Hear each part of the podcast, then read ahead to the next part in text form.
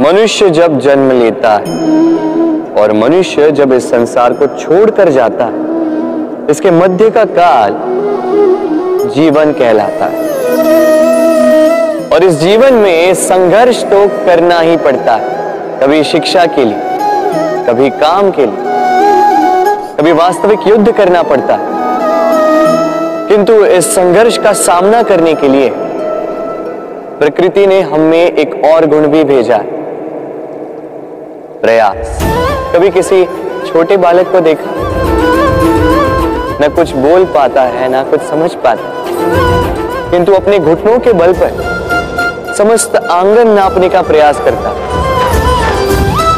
खड़ा होता गिरता फिर खड़ा होता और अंततः वो चलना सीख ही जाता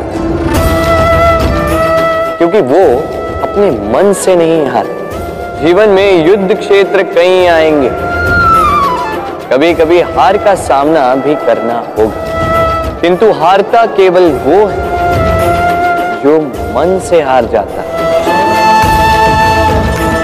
इसलिए कहते हैं, युद्ध रणभूमि से पहले मन भूमि में लड़े जाते हैं। मैदान में हारने वालों को कई अवसर मिलते हैं। किंतु मन से हारने वालों को नहीं। राधे राधे।